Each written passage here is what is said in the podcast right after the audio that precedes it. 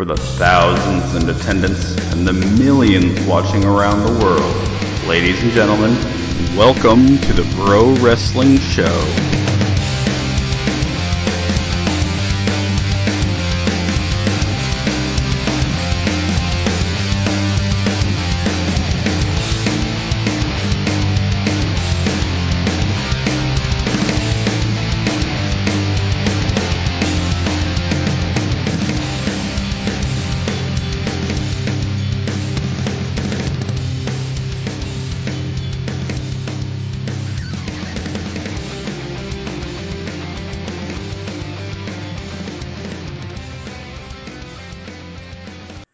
Guys, and welcome to this week's episode of the Bro Wrestling Show. Logan's here, Mm-hmm. and we've got a lot to talk about. This was a a very big uh, past week and coming, or a big past weekend and coming up weekend. Mm-hmm. Uh, we've got Dominion, NXT Takeover Chicago 2, and Money in the Bank. Um, so I guess we're gonna start off with the very, very good, very um, really loaded card uh, that was Dominion. Yeah. Uh, have you have you watched all this? I know it was like it, it, it's funny because New Japan can put on like a six hour show and it's fine. And I think this one was Mhm. only like four or five. Mm-hmm. But like when WWE does it, it feels like a chore. Yeah. Um, but this was a really good show, like really top to bottom. Um, I guess we could start off with uh, Suzuki Gun uh, versus Roppongi 3K for the IWGP Junior Tag Team Championship. Mm-hmm. Um, Suzuki Gun won. Yeah. Uh, I don't really know like how far we want to get into this because there were much much bigger matches. Yeah. Uh, yeah, it was fine. It was probably the best pick for a show opener. Um, if they didn't want to go with the Bucks. go with, yeah, go with like a bigger match. Yeah. Uh, up next, we had Taguchi Japan uh, going over Chaos. Mm-hmm. Uh, we then had Suzuki Gun going over Chaos, and this was not a good night for Chaos, was it? Let's see. Mm, no, I guess it was not. I think they lost every one of their matches. yeah.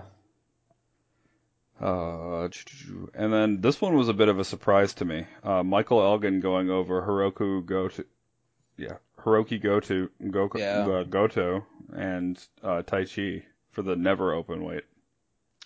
Yeah, it was a bit of a surprise to me too, considering uh There's some heat on Elgin. Yeah. yeah, there's some some heat on Elgin and it I don't know, I guess the the theme of the night or the theme to come that was kind of established here was uh belt changes. Yeah. Um, up next, we had the Young Bucks going over Evil and Sanada for the IWG Heavyweight Championship, Mm-hmm. Heavyweight Tag Team Championship, rather. Yeah. Um, and this was, I guess, I, I mean, this was a big deal. This was the Bucks, like, what, like third time competing in the heavyweight division, mm-hmm. And their Yeah. first time carrying the belt. This was probably uh also what would have been the uh I think kind of the kickoff of the like next gear or next level for the show too. This is where it went from just a good wrestling card to like uh, this is where you you start having that that meeting of some star power and uh, retaining the match quality. And I'm actually kind of surprised that the Bucks won. I I, I thought that uh, they might be trying to go with, you know, the story of uh, they make the jump to heavyweight and they can't hack it, and they're like, I don't know, like a, a, a more timely, like build to the top. Um, but no, this was their very first attempt, and they win the heavyweight belts. Yeah, I, I think. I mean, I think it's fine. I think Mhm. if it was a good time to change it up, I guess, and Mm-hmm. really, Yeah. the Bucks are like the ones to do it with. I guess. I mean, they've Mm-hmm. carried every other tag team championship in the world with, the, you know, the WWE Mm-hmm. excluded, but um, I mean, you you really can't go wrong doing anything with them, giving them more time. I mean, more merchandise, whatever. Mhm. Anybody from the Bullet Club's pretty much safe, with the exception of like the who was it, the Bone Warrior that nobody cared about coming back. Yeah. Yeah. Uh, this match was also, um, the Bucks always have entertaining matches, but this is, this is one that I think even the like, uh, the wrestling like purists and traditionalists could get behind is um, just a, a, a good match. Like it, it wasn't your typical, uh, like, you know, uh, I, I don't want to, wasn't your typical like Bucks like spot fest. There was there was they did the the injury angle with Nick, I think. Um, you know, hitting his leg against the the ring post, and then like really selling it for what was most of the match because that happened pretty early on. Um, you didn't get gratuitous amounts of super kicks. Um, Well, I think when they wrestle in New Japan, they tend to like wrestle a different style than when they do their their ROH shows. mm-hmm. and that, that Even helps. They still do their spots like the Right. "You're Dead" and you know all those funny things. This things. wasn't- but this wasn't your normal um back when they were in the the junior division or they would you know do the multi-mans um uh you know they'd often be closer to the top of the card. They'd often be the the first match because that they'd be the ones that could get the crowd going. They'd either get them riled up or they'd be able to get the crowd behind them um and it, I just um, I think you know some credit is due for when uh, a team that can do one style probably better than any other team in the world decides to go in a bit of a different direction. In what was, uh, you know, you could make the case that this was their the biggest match that they've ever been in. yeah. Well, what amazes me is they're still like they were able to make that jump. I mean, they both put on quite a bit of size, Mm-hmm. and they're still able to do the things that they were doing when they were probably 20 pounds lighter. Mm-hmm. I mean, it's uh, it's really great. I, I do think like Matt's gonna have to take some time off coming up here soon though, because I I really do think that his back is uh becoming an issue. Mm-hmm. But I mean, hopefully not before the end of the year. Right. Um, up next we had uh the Bullet Club, Cody, Hangman Page, Marty Scurll versus I just refer to them as the Faces Yeah. because it was Jushin Th- Thunder Liger, Mm-hmm. Rey Mysterio, and Tanahashi, Yeah. who are like the biggest faces, not only in New Japan but kind of like around the world. Mm-hmm. I mean, Rey Mysterio might be one of the most recognizable wrestlers in the world, and then anybody who's familiar with New Japan knows who Tanahashi and you know Jushin Liger is. Yeah. Um, and I think it was the right decision having the Bullet Club go over, especially having Cody make the pin. Definitely. I mean, looking at the the guys on the other side of it, the the faces, um, those guys didn't. They're not really involved in anything currently, um, and I like I, I don't know how much they get out of winning. Whereas uh, at this stage in the game, you know, Cody, Marty, and uh, Hangman kind of all like this was a nice feather in their cap and uh you know, they I think they get more out of winning than um the other team would have. And this you know considering uh you know the the ongoing saga of the Bullet Club that's the that's the entity that's the the team that I think needs the wins and needs the momentum right now. Um, I, I think those other three guys are just fine. They're probably, you know, they show up and they're towards the top of the card on any promotion in the world, um, regardless of, of a win here. So, um, yeah, that was that was the right call in my book. Yeah, and I mean it, it didn't go on too long. Everybody got their things in, and Mhm. I mean it was Yeah, it was a perfect cleanser in the the top of the card. It probably didn't belong, you know, uh, quality wise with all the um, these other ones, but it was a nice little uh, like I, like breakup uh, of you know it was a fun Uh, match. yeah, it was like fun. It, it was a nice like palate cleanser um, amidst all these uh, you know slightly more important matches. Uh, up next we had Hiromu Ta- uh, Takahashi versus Will Ospreay, Mm-hmm.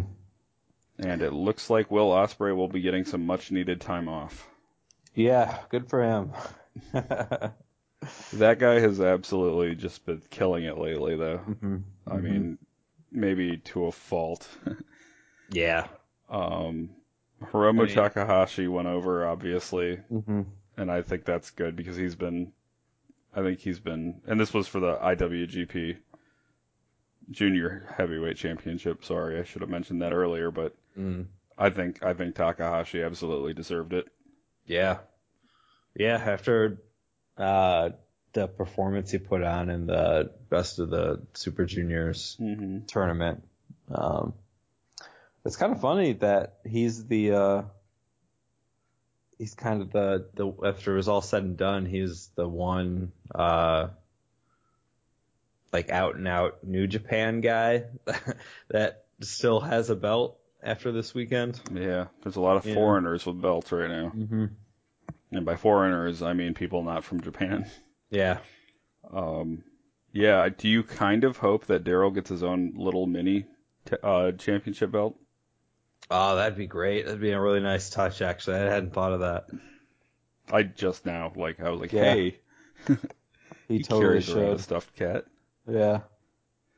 Um, yeah, I, I, as much as I like Will Ospreay, I, I'm glad to see him like, and here he's taking some time off now, Mm-hmm. uh, because he almost died in New Orleans, Yeah.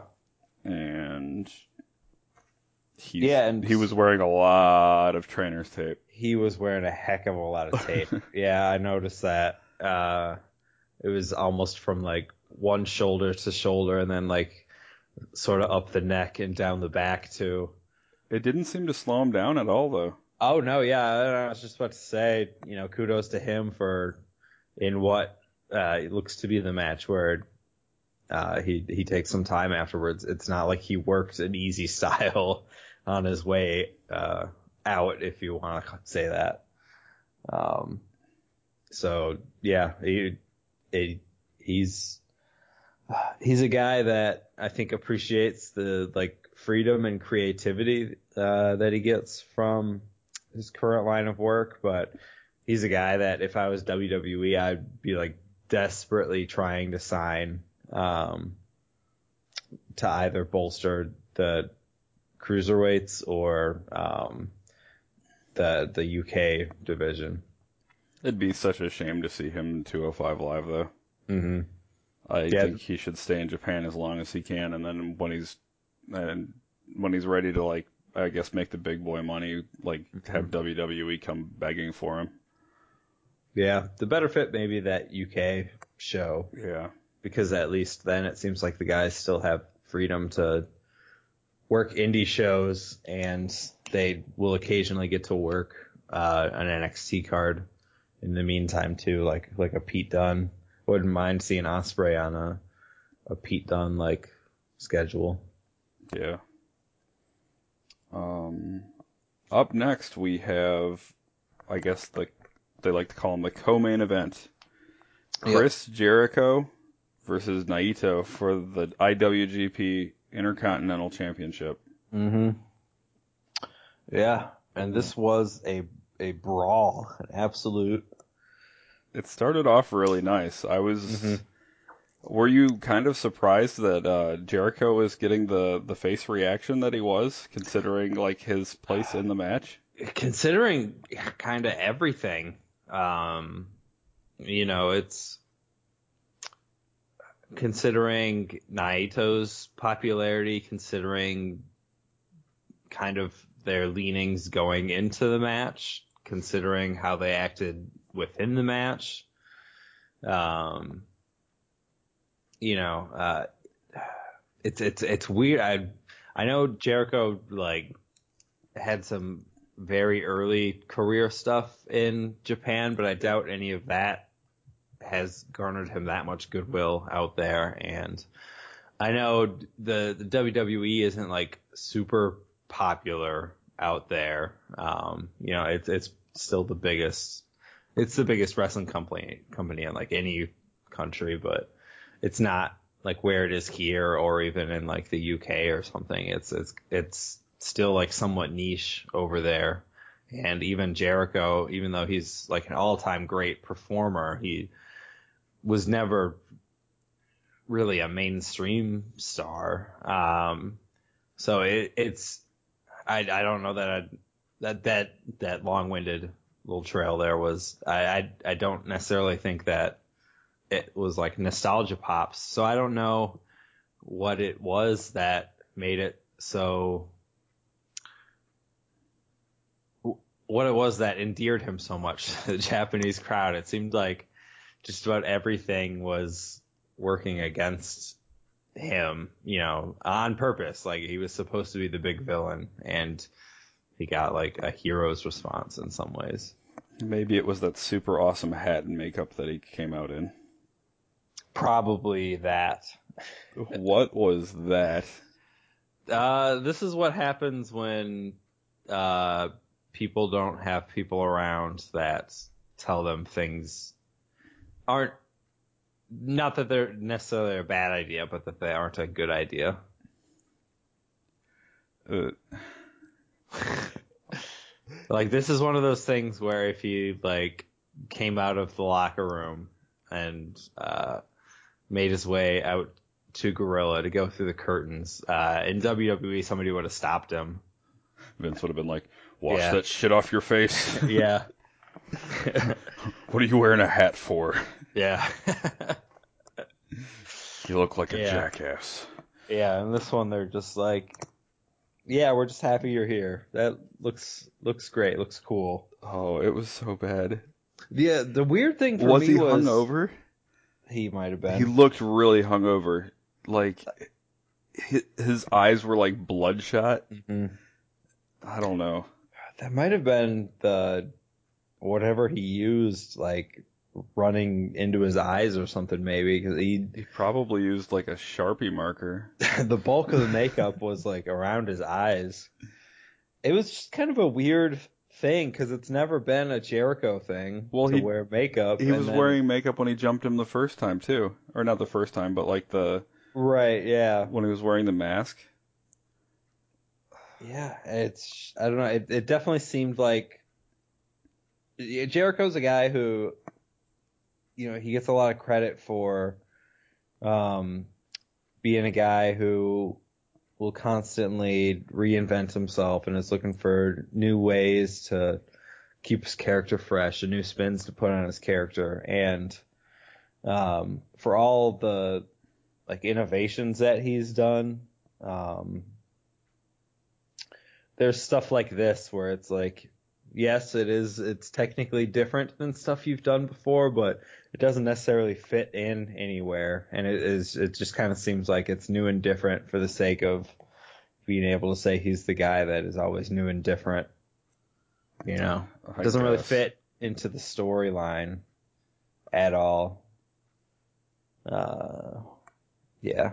But i i don't i, I mean i thought once it got going it was Oh, like it was addition- fun. It was a great Yeah. match. Like ignoring the fact that he was a little doughy, hungover, and made up like a Mhm. goth The- kid. I mean, it was the part that I found weird from his just from his like presentation was that he was pushing this new, you know, with the hair, with the makeup, the the this was his first match in pants. in a while too. And he was wearing like leather pants. Yeah, um, for all the effort that he put into like freshening up the character, um, he also still came out with like the jacket and the scarves too, which I thought was a uh, a rare misstep for Jericho. You know, if he was really pushing um, some new look, he shouldn't have leaned so much on established Jericho tropes, Jer tropes, Did if you will. did like Alice Cooper die or something? Maybe it was like a uh, a tribute. Oh, you know what? I thought I was thinking the whole time it was like a Clockwork Orange thing. it looks now that- it looks more like Alice Cooper. Yeah, now that you mentioned Alice Cooper, The Clockwork Orange or The Crow or something like that. But no, Alice Cooper really is. It it seems more like hmm because he was wearing was he wearing lipstick too? I know he was when he when he jumped him. I think he was wearing lipstick. I can't remember. I'm, I need to pull up. That's the other thing too is it it wasn't even like full makeup. It was even kind of just like half-hearted makeup, but it was like light makeup all over, not just light makeup some places. Uh, um, I liked uh, Tom Sibley was referring to him as Jericho. yeah, that's good. But no, Alice Cooper, like he definitely looks like he's trying to be Alice Cooper. I can't find any pictures of this somehow. nah. I nope. Oh, yep, there there's one of them. Yeah. that was a shame. Well, he went from being like in the swamp in like a baseball hat to like uh, it doesn't we're, we're I'm beating a dead horse here. We don't we don't need to talk about how ridiculous he looked. It was a great match. Um from start to finish when it finally got started. He busted him open pretty good. Mm-hmm. Um, and now we have a new IWGP Intercontinental Championship or a champion. Yeah, And, and this was a bit of a surprise just because, you know, he's not working any of the upcoming like US shows. Right. Eh, but you know what? I think we're all getting a little bit better, well versed in Jericho's speech and all this. I'm not going to be at this card. I'm not going to be at that card. I'm not doing this. I'm not doing that. Um, I feel like he's he's he's going to appear sooner than we we think he is. Um, I almost wonder if he will be holding this if this is like a prop or like a, a thing for him uh, for his cruise. I mean, the cruise maybe. Um, I think he's kind of teased having a match like with the Young Bucks as like Mhm. Y2 Jackson. Yes, so I actually have I've I, I don't think I've missed an episode of the the new the new season, if you will, Being of the Elite. elite Oh, so you're finally watching? You missed some of the like the great ones then though. Like the, the I don't know. If you ever get a Yeah. chance to go back, if you if ever I just ever get bored, yeah, I'll I'll start watching them all. But the new it- season's been great. it always seemed like this kind of tough task of like I don't know, there's like a hundred of these, you know. Oh yeah, I know. Uh, I I get it. Um, I haven't gone back and watched any of like the old ones. I pretty much started from like current and went on, but it's been like fifty something episodes for me now. Mm-hmm. Um, but he has very like, and I, and I think he's serious about it because I really don't think he wants to ruffle too many feathers with Vince McMahon. He said he won't perform for another company in the United States, Mm-hmm. and he said he won't be at um, like All In because, I mean, he tried to say it in a nice way, but basically it's beneath him. Yeah. He, he Um, I'm, I'm wondering if- surprised.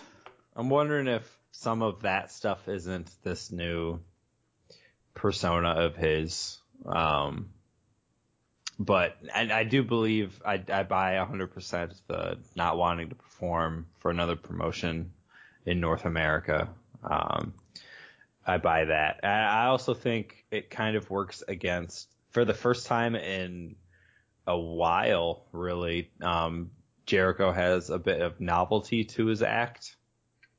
Um, and that's not to say that he's not bringing entertainment on his own merit. It's just uh, the stuff with the WWE is like, yeah, Jericho's good. That's kind of what he does. We get it. He's he's here. He's a normal part of the roster.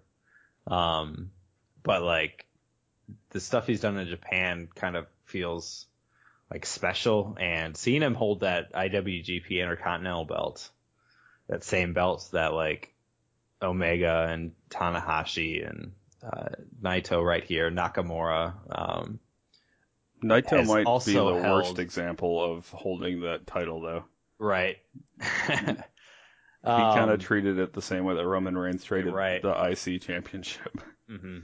and every But it's just- it's just kind of surreal to have Jericho be the champion with a, a lineage such as that. Um, but I, I kind of think it's cool. Oh yeah, I- I'm. I mean, I'm fine with it. I'm. I'm Mhm. perfectly fine with it. It's just, I don't know. I know in New Japan they kind of use the titles whenever they want to. So, and but it's not like a thing that says, oh, you have to defend this every 30 days. So it's not like that big of a deal that he probably won't wrestle with it again for like a year. But um, I feel like it'll be sooner than that. I but yeah, but it's it's gonna be a while. It's gonna be something special too. Yeah, He's not just gonna work anybody, and he said that. He's like, well, what's the point if I'm not making like money? You know, if I'm not Conor McGregor and Floyd Mayweather, what what's the Right. point? I get it. I I I kind of think that those were in character statements, but um, I it's it's weird. I I I feel like the next thing for him is evil. That that seemed to be what they were presenting. Um, That's a that- weird one though. That is a weird one. There are so many more guys that I would prefer seeing him. Even within uh, Lij, there are more different guys I'd prefer seeing him with. Like I think he could have. Uh, I think the guy I'd go directly to next, if it's not just a rematch with Naito, would be Sanada. And then if not Sanada, I actually think he could have a really fun um, match with Bushi that could be kind of, they could use those um, great matches he had with Rey Mysterio at really any intersection of their careers. They because they've kind of wrestled in every single promotion, Jericho and Mysterio, Yeah. but specifically the um, in like the late 2000s, uh, it was Jericho, you know, and fully entrenched in that like great heel run he had right after he had like cut his hair and had just gone to the trunks and was wearing suits and cutting the the troglodyte uh, promos and stuff. He had a couple uh, really good matches with Mysterio where he got to similar to this uh, the angle he's kind of been running in Japan where he's more of like a bully than a like in-ring technician and um it it was a rare like circumstance where he was able to use like a an even more expansive move set. He's already had you know he's the man of a thousand and four holds and I'm sure he's expanded upon that because that was 20 years ago now we're talking when he cut that promo. Um, but um, nah, he he was able to do like some more like power moves that um, were a bit more part of his uh, like cruiserweight moveset, which I liked the another thing I liked about this match. Um, I think it was kind of overshadowed a bit, both in like meaning and like overall match quality and like spectacle. There's some matches that on this card, uh, one specifically that I think kind of outshined it and loomed over it, but I, I really liked this match. Um, and that may just be my, my, my Jericho bias coming out, but I liked some of the nods to, um, his cruiserweight run Yeah. in, in WCW, and that's those were some of the spots in the the Mysterio match um, that I think would be the long long rant short. Uh, it would be fun to kind of revisit those with like a, a Bushi feud, but uh, if it if it were me, I would probably just do the rematch with Naito. Um, if I'm doing it within the the stable, it'd probably be like a Sanada or a Bushi. But um, what I would ultimately like to see is um, like Jericho Tanahashi or um, Jericho Okada, like non-title, I think would be a, a very interesting match. I'm sure that's something he would be all about. Yeah, that would be interesting. Mm-hmm. I think, yeah, actually, because I, I know he wants to take some time off, Mm-hmm. and then, but yeah, I mean, I'm sure Jericho doesn't want to wrestle again right away, but Mm-mm. actually, I, I would very much like to see that, and and Yeah. Tanahashi too. I mean, yeah, honestly, it didn't seem like that long of a time, but if you consider it went from like January 4th until it was like six months. It didn't seem like it was six months, but this was more than six months in between matches. Give him one against Jericho. every one of the leaders. Give him one against like Suzuki or Minoru Suzuki. Oh, that is one I didn't know I wanted uh, until you mentioned it. But actually, one I think I might even want more than Suzuki, but within that stable is Jericho and uh, Sabre Jr. Yeah. Well, Sabre Jr. and anybody would be just a fantastic match. Just the way he works. I mean, Mhm. he's like one of my favorite guys, like period just- right now. Jericho, you have one of the most like innovative and kind of special standout guys from his generation versus they don't really you don't necessarily think of them as having similar styles, but in like that regard, they kind of have similar styles. Um, Sabre and and Jericho, and that'd be a, a really fun. I feel like that'd be something that um, would be just different, um, and it would be. I like. I think those guys would gel really well together. And now I'm disappointed that we don't get it because Jericho doesn't have this much time left in his career. Jericho, yeah, he only has so many matches, and I don't know where on the list Sabre is, but Oh. I don't know. I'd love to see it. All right. Um, moving on to our main event, Mm-hmm. and what did this one get? Like 17 and three quarter stars or something like that. Yeah, the whole star stuff is like The, ridiculous. the scale's broken. Um, it, yeah, it's. I don't know if this is a a seven out of five rated match or just the scale is now seven stars, and that means every five star match that has been is now like a five out of seven. but yeah, uh, enough about Big Dave. Uh, this match was was good. Where do you think it fits in their catalog of? This was the best one. Yeah. Yeah, I think so. This one, it, it got the time. Mm-hmm. It didn't get old, like, no matter how repetitive it got. Well, they all got the time. Yeah.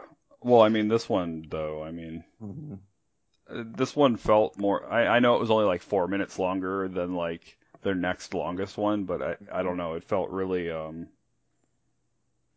I don't know. Having, like, the three falls, like, stipulation was very, um, I guess it seemed to break it up a little bit more. Yeah, it was it was the right call. I think. I I, I think for a, a stipulation like this, a guy, uh, a rivalry where the guys didn't really have any animosity other than like, um, Okada keeps kind of like eluding Omega. Um, like they both want the belts, but there's not really like they're not really like wronging each other really. Um, other than maybe like early, early on in the feud when Omega was still doing the Bullet Club stuff. Um, so like a, a, a, a more like extreme, like hardcore stipulation, I don't think would have made sense, but I did think you needed to do something more than just a singles match. So I think, uh, the match that has been, the, the feud that has been built primarily around like in-ring quality, um, I like that the stipulation was, um, it built into that, you know. Yeah. Did you think it was an interesting choice to have uh, Kota Ibushi come out with him? Um, no, I mean that's I I would have expected if anybody at the time was going to come out with him, it'd be either Ibushi or nobody. It, it's it's it's funny because you get like all all this like extra information, like having watched like uh like being in the elite, you get like this New Mhm. Japan backstory that you just don't get in the United States. Mm-hmm. So I guess that's like one thing, and that makes it make more sense. But I think for like somebody who only like tunes in for the pay per views, Yeah. it would be kind of like, okay, well, who's this guy? I mean, I guess they Right. they did wrestle together, but it's like, Uh huh. you know, it was always Kenny and the Bucks, Yeah. um, which it looks like it will be again. Yeah. Are you going to get a uh, Golden Elite T-shirt? Hmm. I actually I like that shirt a lot. I know. I've And- been thinking about it. You can actually wear it, and like, it's not super obvious that it's like a wrestling shirt. 'cause Mm-hmm. It's just like their other Elite shirt, but you know, Yeah. the, the it's a very a very ambiguous, I guess, is the word. Mm-hmm. Um, but yeah, th- this this match was fantastic though. I like the fact that like the first pin came off of like kind of like a roll up, Yeah. and then Yeah, and I like that Okada got the first pin too. So it was Omega needed to win, needing to win twice, right, needing to beat the guy that he was only able to beat once, two Yeah. times consecutively. And I liked all the the spots that built off of spots in previous matches. I mean, this had everything you'd want from what will likely be, you know, well, I mean, actually, you know what? Okada is probably going to get a rematch, but this had everything you would have wanted from, uh, a like final chapter in a rivalry, even though it, it, it is, it's probably not the last time we'll see them no. wrestle. Do you think that they'll ultimately put the belt back on um, Okada before, um, if and when Kenny decides to leave? Oh, definitely. Which could be, from what rumors are, there's a good possibility of him and the Bucks leaving at the end of the year. I think wherever they go, they're going together though. Yeah, that's kind of what it, it appears to be. And I wonder if Ibushi's going to be mixed up in that as well. He's, He's the problem with Ibushi and is just that he stands out from the other three. hmm just because he's, you know, actually Japanese and the other three are foreigners. yeah, And like in Japan, like it's more so like we could be like, oh well, one of them's Canadian, two of them are from California, and one of them's from Mhm. Japan. It's not as big of a deal. But like in Japan, you see a Westerner or, or 3 Mhm. Westerners, 'cause, Yeah. you know, Canada's West, but uh, and then like a native guy. Yeah. So it's kind of, I don't know.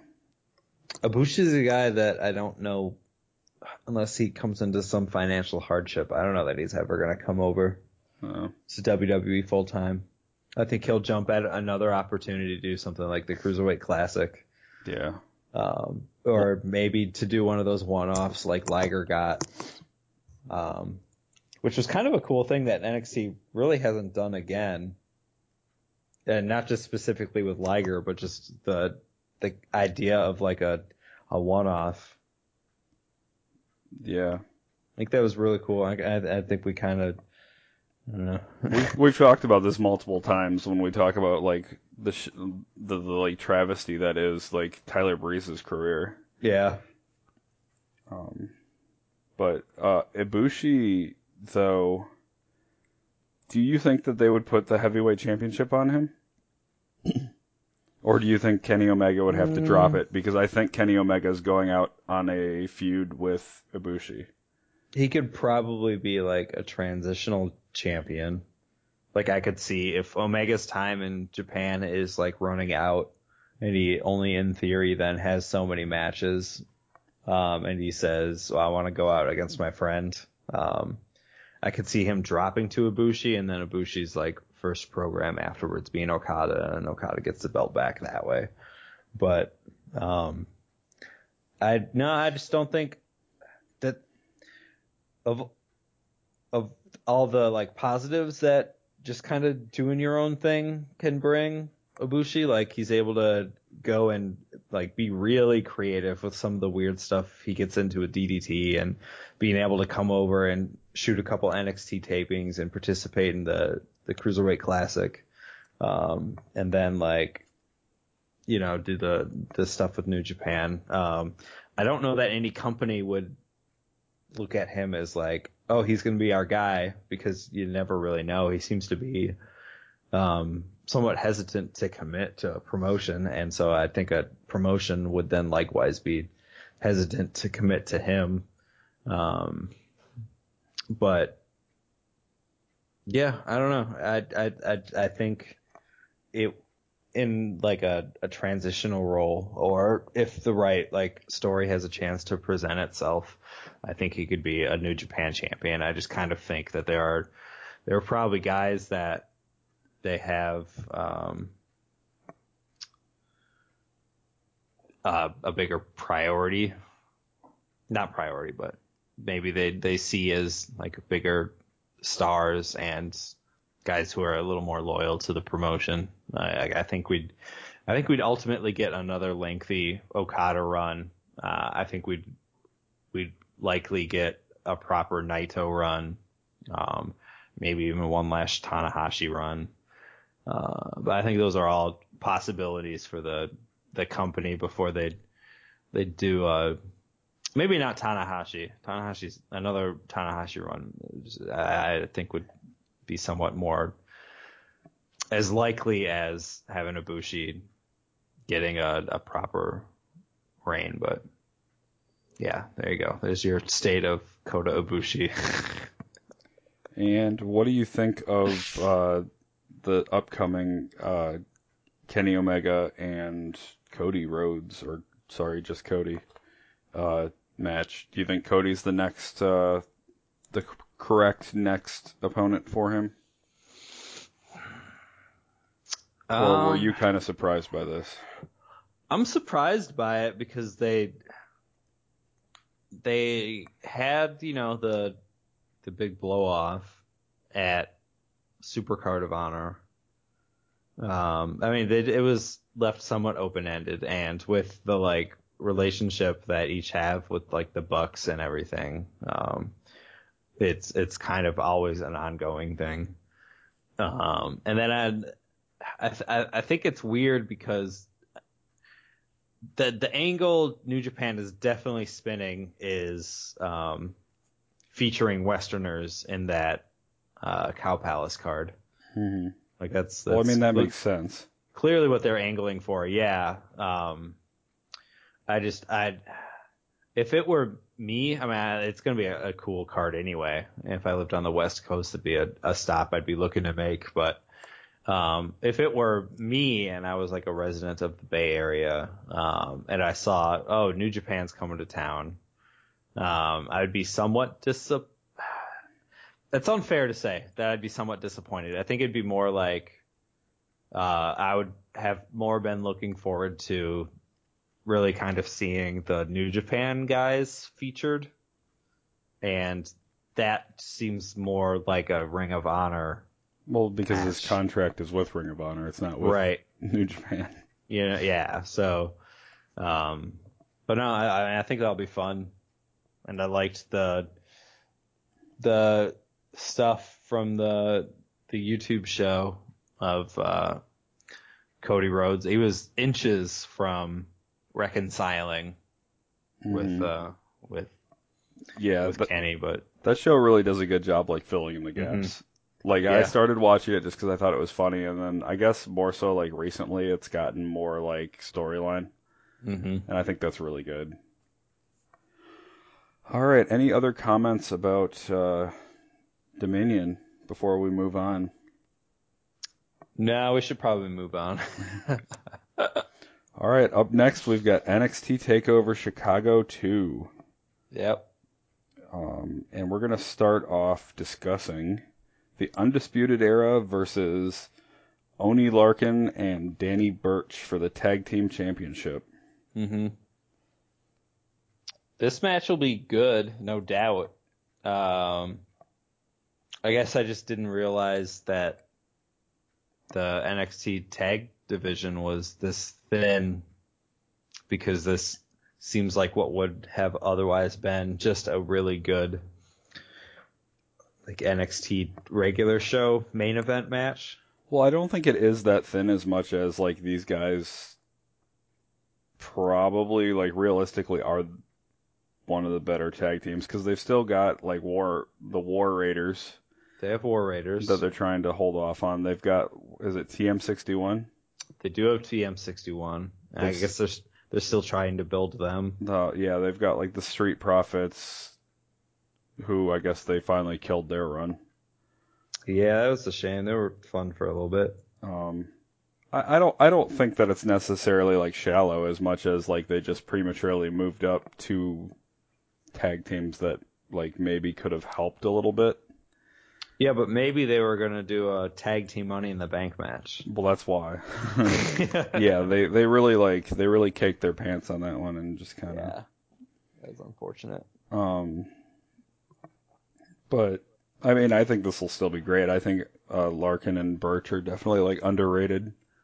Oh no, I, the, as far as like match quality goes, it's I, it, this will be It's it's Uh, nice it's nice to see them actually getting used in like a spot that's like Yeah. somewhat prominent. Yeah. Like I, I guess it's the lowest like it's it's the lowest prominent spot, but it's a prominent spot. Mm-hmm. So there's that. Yeah. Um, yeah, I don't, I don't have a lot to say about the match. I think it's going to be good. Um, I don't foresee the Undisputed Era dropping the titles No, definitely not. like ever, but um, speaking on the Undisputed Era, are you surprised not to see uh, Adam Cole on here though? Yeah, there's some pretty big names missing. Just because this would be his first title defense at a takeover? Mm-hmm. Uh, although he is apparently defending it at um, what's the other one that WWE owns but doesn't acknowledge? Cedric wrestled over there a few times too. Uh, do you mean Evolve? Yeah, Yeah, that, that, that that's more of a like working relationship, I thought they owned it. not to my knowledge. Oh. Okay, well yeah, he's he's defending it at Evolve Huh. apparently. It's I only know this because I follow Adam Cole on uh, Twitter though. Yeah.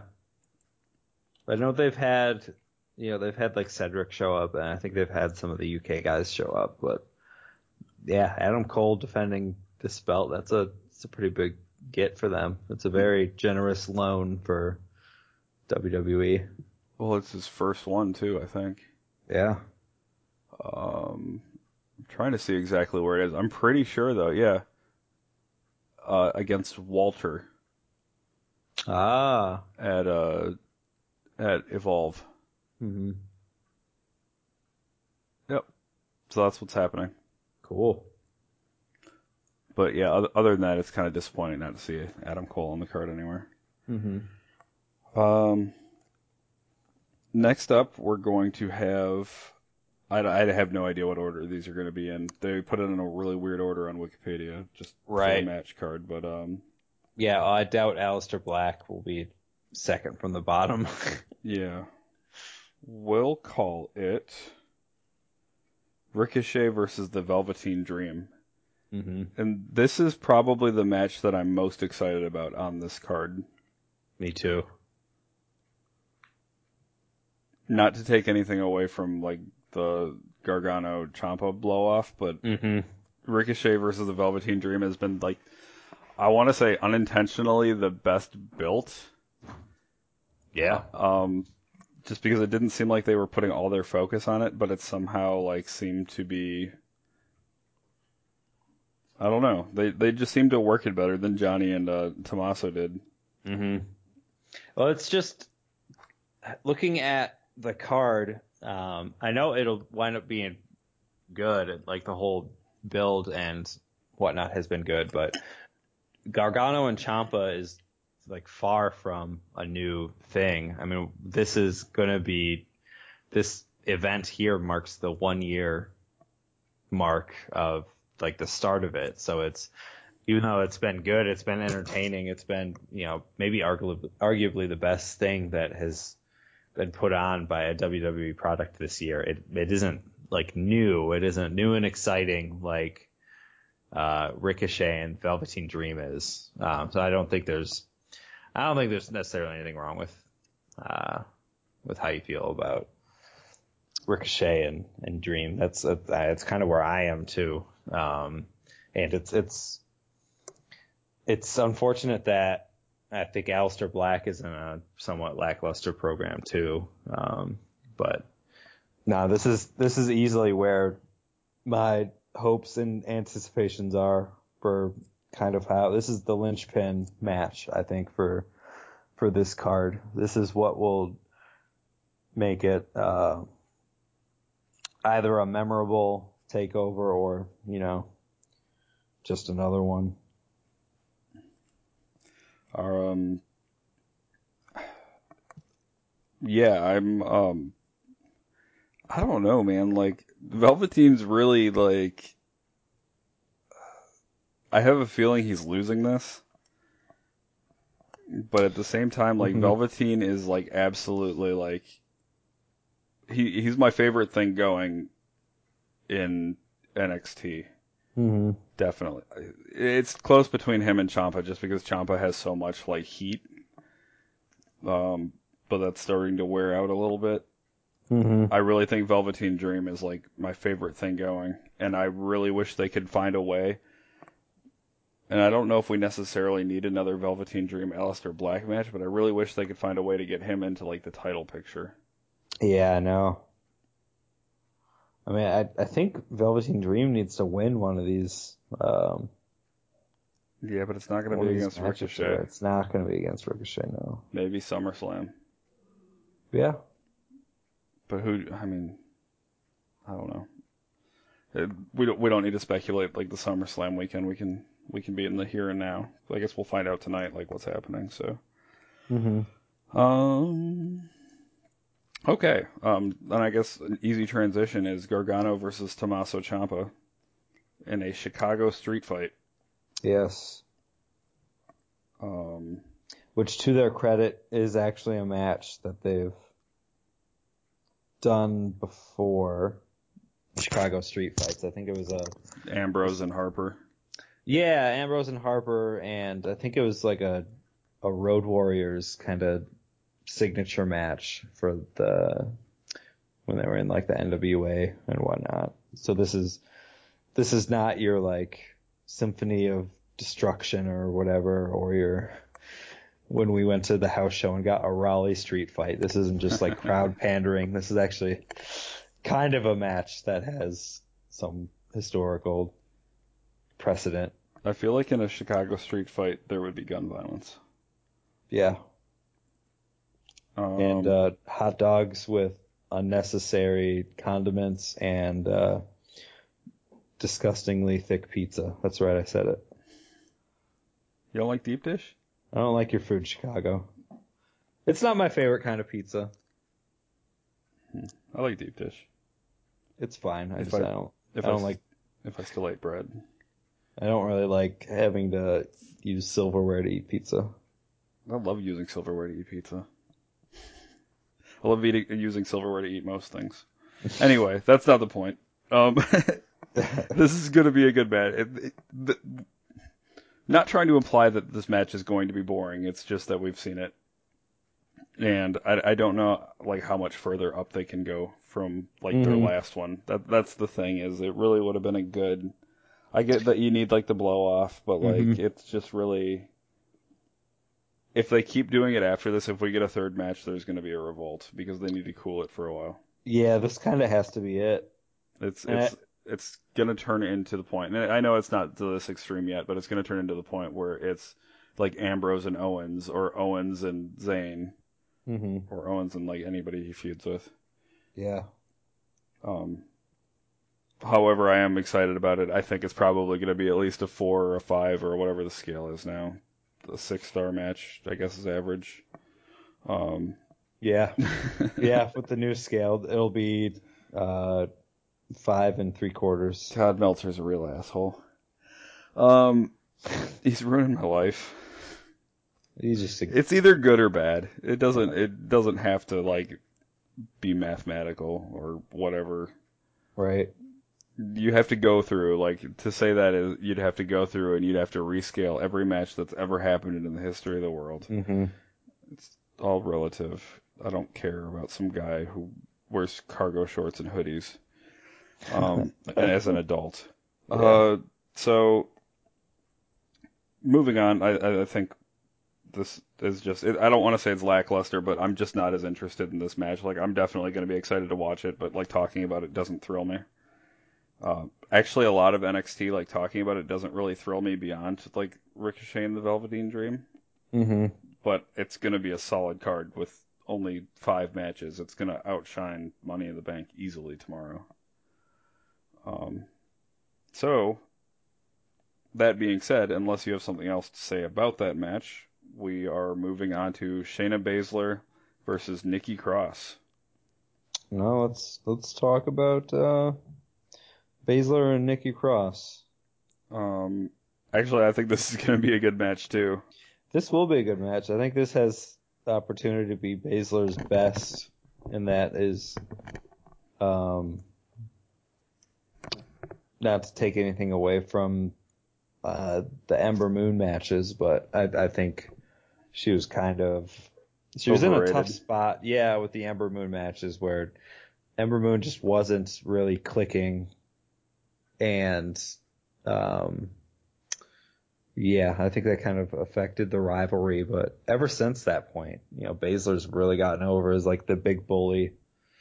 Um, and I liked the stuff with Dakota Kai because she, uh, she's like was the, like the perfect one to have chosen to kind of be the ragdoll for Shayna Baszler, and now you know this is thankfully why a lot of people were, um, kind of up in arms when Nikki Cross wasn't a part of the Sanity call up, and now like they're not on TV, and she's about to have one of the better matches of a, a weekend of like stacked, well not stacked cards, but She could end up still being part of it.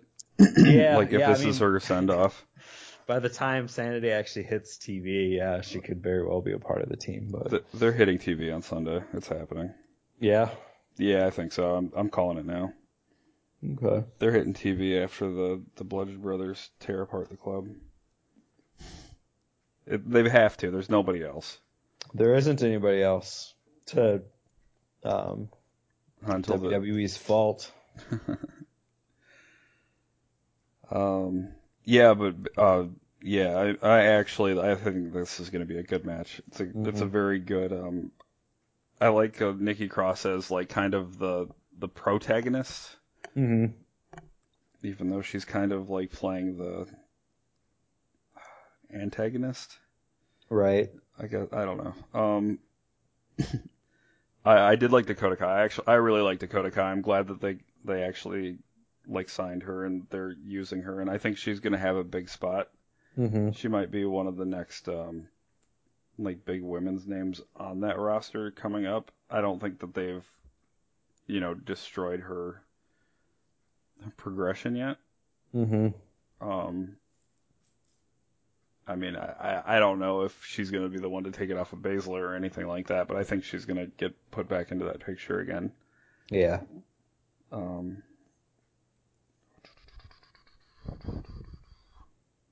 yeah. Um, all right. You ready to move on to Aleister Black versus Lars Sullivan? Yes. This is probably. I don't know. This might be like as good as Andrade and Aleister ended up being. Mm-hmm. I'm about the same amount of excited going in for this one. And it's weird because Aleister Black's a guy that I really like, and I'm really excited to see somebody like him as like the champion, you know? Mm-hmm. But they keep putting him against these guys that I just don't care about. Yeah, I wonder if they are trying to use his kind of like his overness that I, I think has plateaued a bit, if we're being honest, um, to try to elevate some other guys. Um, I very much doubt that um, Lars Sullivan's going to win the belt here, but I think the hope is just having him in a match like this that some of Aleister Black's overness will rub off on him. I don't know.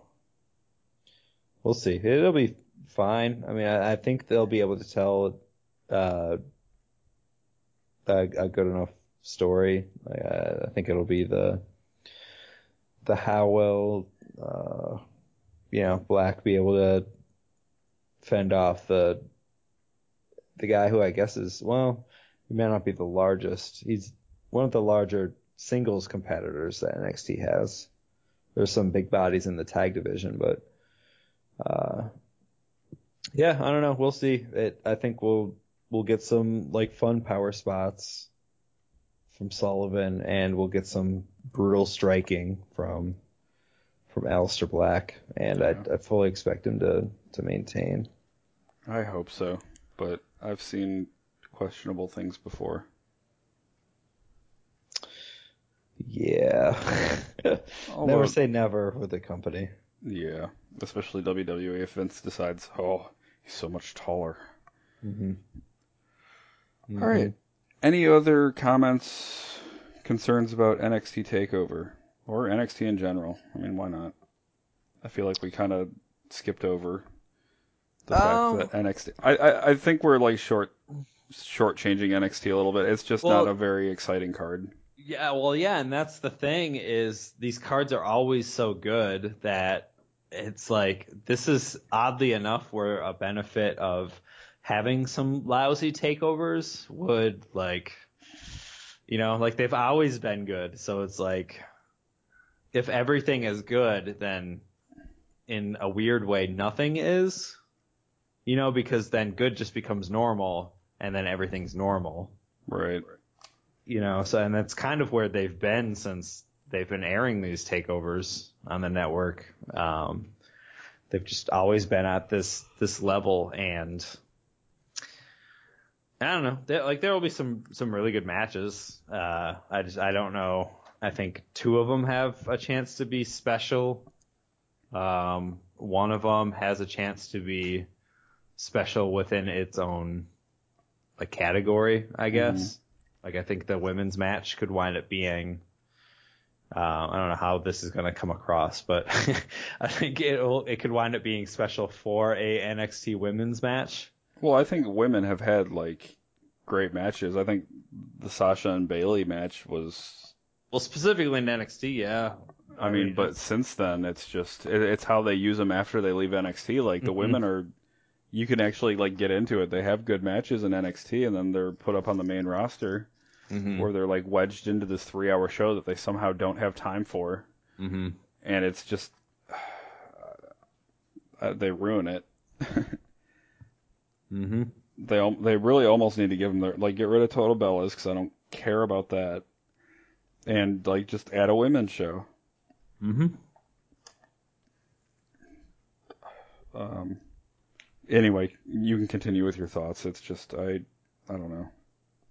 No, that's that's pretty much it. Okay. Um, it'll be it'll be a good card, but um, you know, it is what it is. Like if if all your cards are special, then none of them are special. And I think even though there hasn't been a drop off in quality, um, you know, it's they're they either need to like scale back, which would probably cause a bit of an uproar if some NXT shows started becoming not so good, or they need to find a way to push the envelope further. And I don't, I don't really don't know how much they can improve.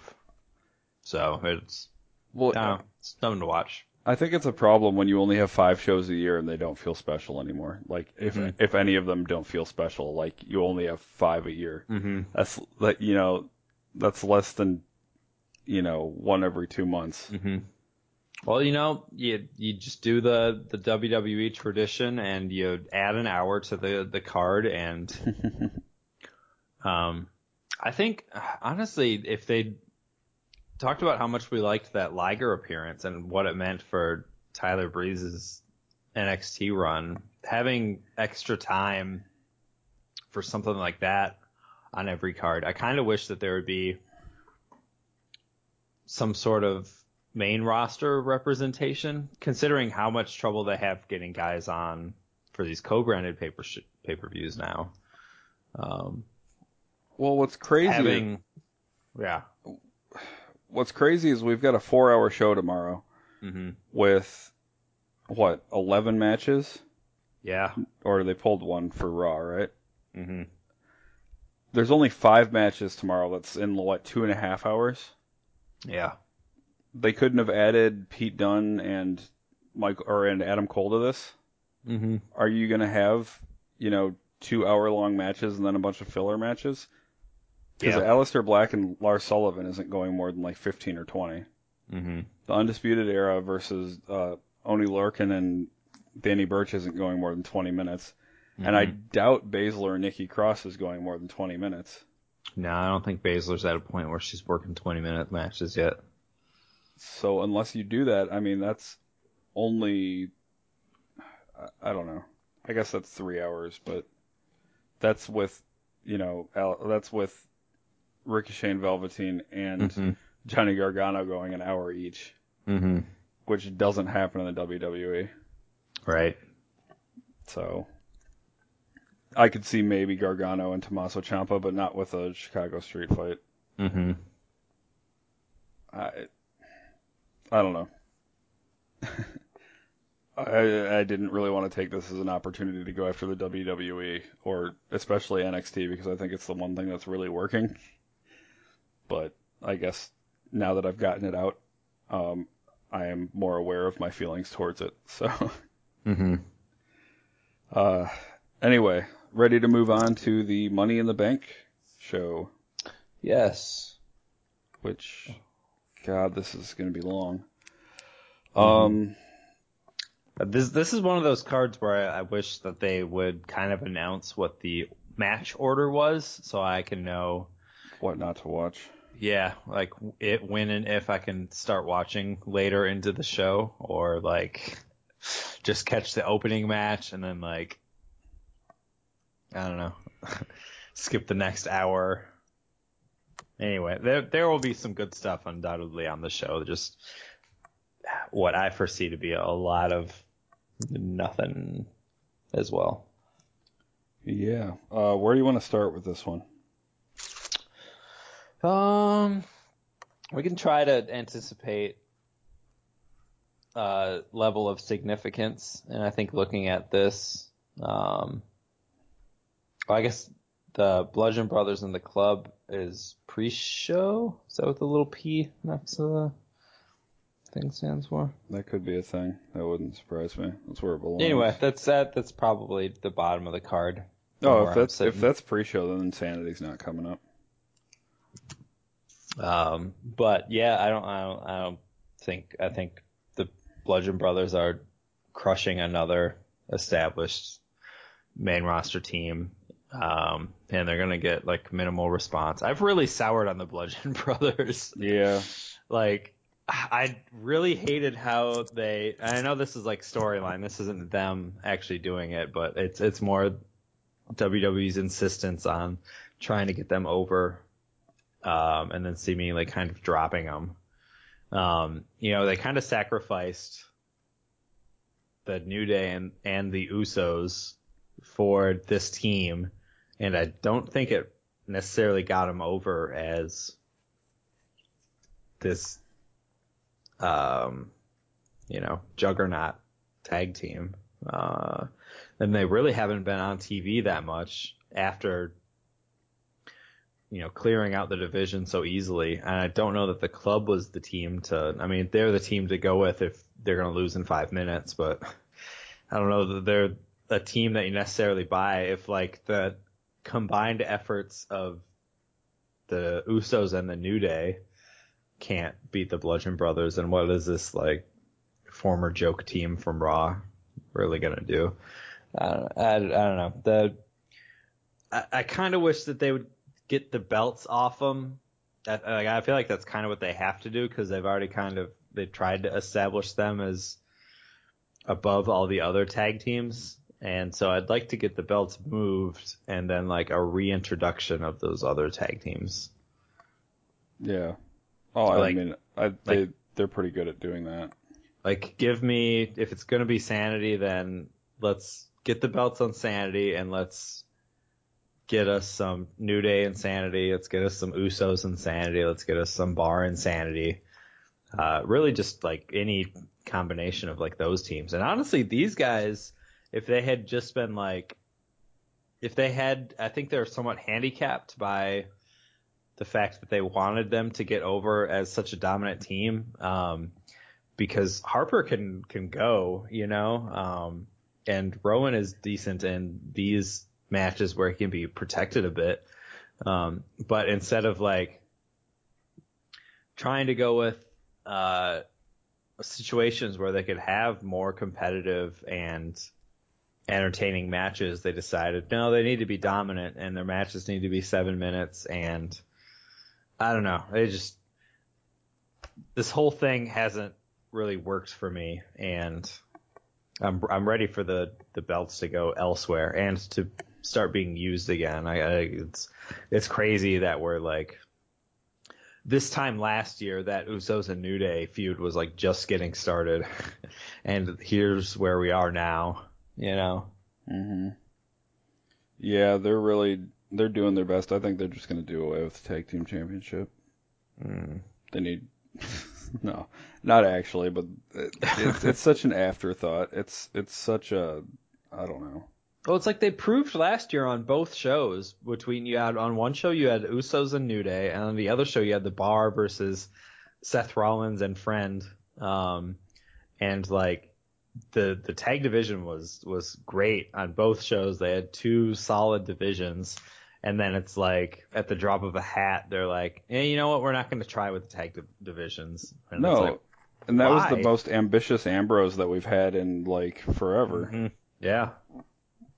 Uh, I mean, the Jason Jordan thing was a mistake, but uh, yeah, I don't know. I I just can't get excited about tag matches anymore. Not, Not that are like this- for something. Yeah, not in this current state. Like they'd have to build up goodwill again. Um, but yeah, I don't know. I think we've we've given this match more time than it'll probably have, and definitely more than it deserves. All right, what's next? Lashley Uh, and Zayn. I was about to say Lashley and Zayn. There was another one I was about to say, but unfortunately, if that one is going to happen again, or if that one is going to happen, uh, well, I guess it would happen because it didn't happen on Raw. Anyway, yeah, Lashley and Zayn. Yep. I really don't care. It's just uh, I don't, either. I actually think as time has gone on, this feud has been better for Sami. Like, uh, like I, I don't. I think what is happening is, um, not affecting him. I I actually think it's like adding to his like heel persona, but I think it's like at the cost of dragging Lashley down. Like Lashley shouldn't be in such a goofy storyline. Um, like the, the the shenanigans are like fine for a guy like Sami Zayn, but if they have aspirations for for Bobby Lashley, uh, he's uh, I don't know. Like I don't want to say there's no salvaging him because that's that's too dramatic of a statement to make, but they really have their work cut out for him if they want to like build him into a credible guy again. I mean, I guess really all it would take was get him away from Sami Zayn, um, get him away from uh, microphones just in general, and just have him start pick a move, establish it as his finish, um, and just have him mow through guys. Uh, we don't really need. I don't necessarily think we need storylines. We definitely don't need storylines like this that try to. I guess they thought people would couldn't relate to him, so they try to humanize him a bit, and they played up his like military background and that he's like this family man or something. I don't know. It's just about everything they've done with Lashley since his return has been weird and counterproductive.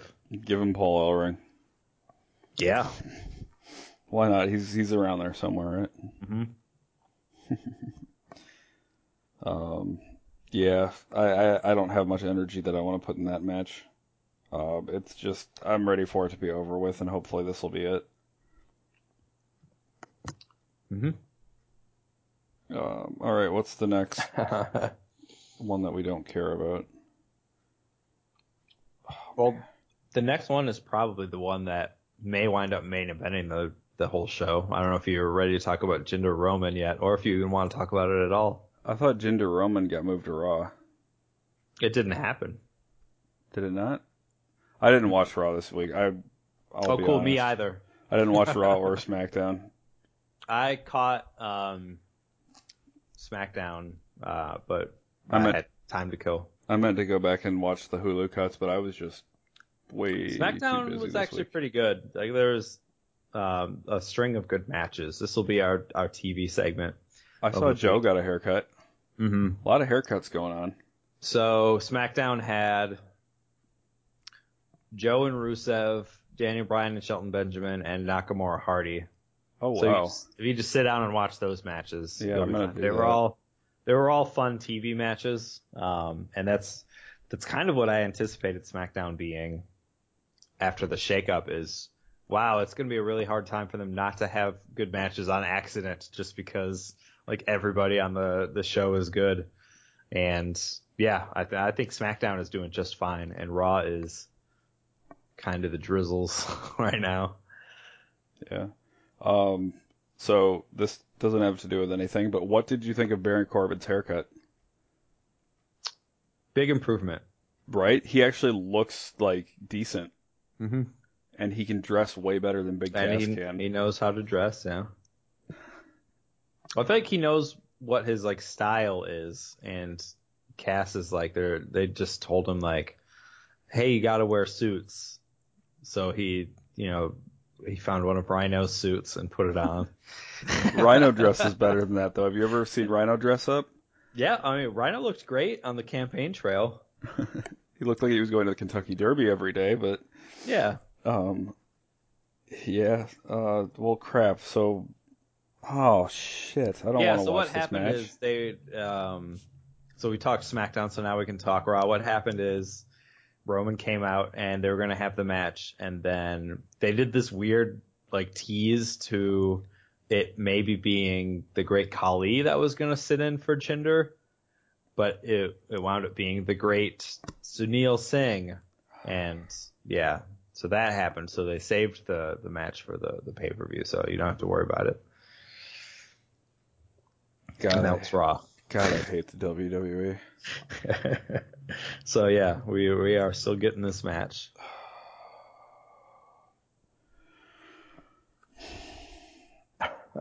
I, I, I just don't. I don't want it. I, I, I might. Uh, Honestly, I kind of hope it does go on last, or just so like, I can turn it off and go to bed Yeah. an hour earlier. yeah, Oh, that's really just disappointing. Mhm. That that ruins my whole weekend. I'm gonna have to subscribe to High Spots again. Taking a break. Um, no, I'm not talking about this. I'm refusing to acknowledge its existence. Uh, Daniel Bryan versus Big Cass. um, I mean, I, I I think we're still in the stage where it's nice to see Daniel Bryan wrestling on a weekly basis, but I kind of wish this feud hadn't gone longer than a month. No, I I kind of do too. I I guess we'll kind of see like what kind of a situation Cass is in right now. Mm-hmm. Because if he wins, you know, he might be okay. If he loses, it's pretty clear that he is on his way out because there's no real reason to keep him around. Well, apparently he has heat with Enzo, so Oh, with Enzo, I thought he had heat like backstage with WWE as well. Oh, I mean that's the report. I just wanted to. oh yeah, Enzo was pissed because he didn't finish the match with a torn ACL. hmm What a prick! Man, I think that's just kind of Enzo's thing now, but I don't know. Yeah, this match is it's kind of a weird build because it's like they've been cutting promos on each other, but like sometimes they're not on TV, and then their interactions on TV are like I don't know, like like Daniel Bryan over the last month has like he's had matches with Shelton Benjamin, he's had interactions with Joe, he's had he had the match with Hardy, and it's like he's kind of I I like how they're using Daniel Bryan, but then he also has this like feud with Cass that's also running. Um, I don't know. It, it kind of comes across oddly enough as like Daniel Bryan's this like big deal and like he has his sights set on like qualifying for the money in the bank or like you know, uh accomplishing things and then like Cass's whole thing is like he's focused on Daniel Bryan and Daniel Bryan has like other things to do, but now that he's like pestered him enough, uh, like Daniel Bryan is, is will have a match with him, you know.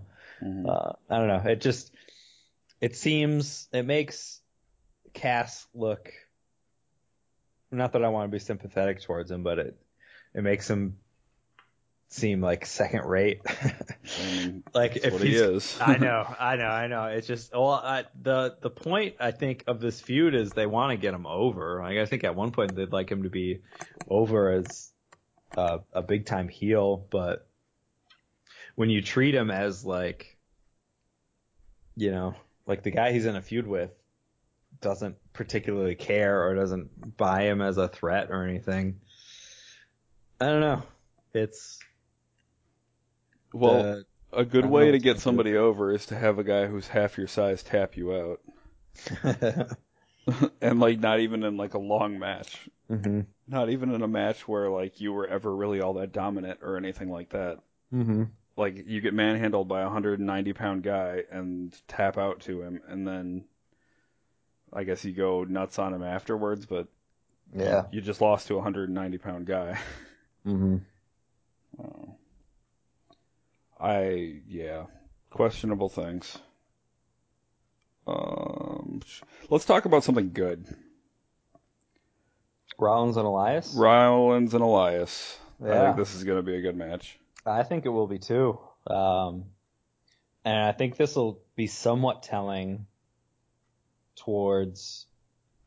Um, there's, I think we all kind of expect another Roman and Brock, but there have been some less than rumblings. We'll call them whispers. There have been some whispers that Seth may be the SummerSlam opponent for for Brock, and um, not only do I think that would be, I know they've already had a match, if you want to call it that, before. Um, but I would consider it fresh, not only in comparison to it's it's fresh compared to like Roman, but um, also like that Seth and that Brock were two completely different um, performers. I mean, I guess Brock was still kind of the same, but uh, the Suplex City was still somewhat novel at the time. Brock was in a lot better shape back then. Yeah, and Seth was definitely not where he is now. Um, and so I, I don't know. I, I in a, a perfect world for me, uh, the SummerSlam match is Seth, and Seth is the one that wins the belt.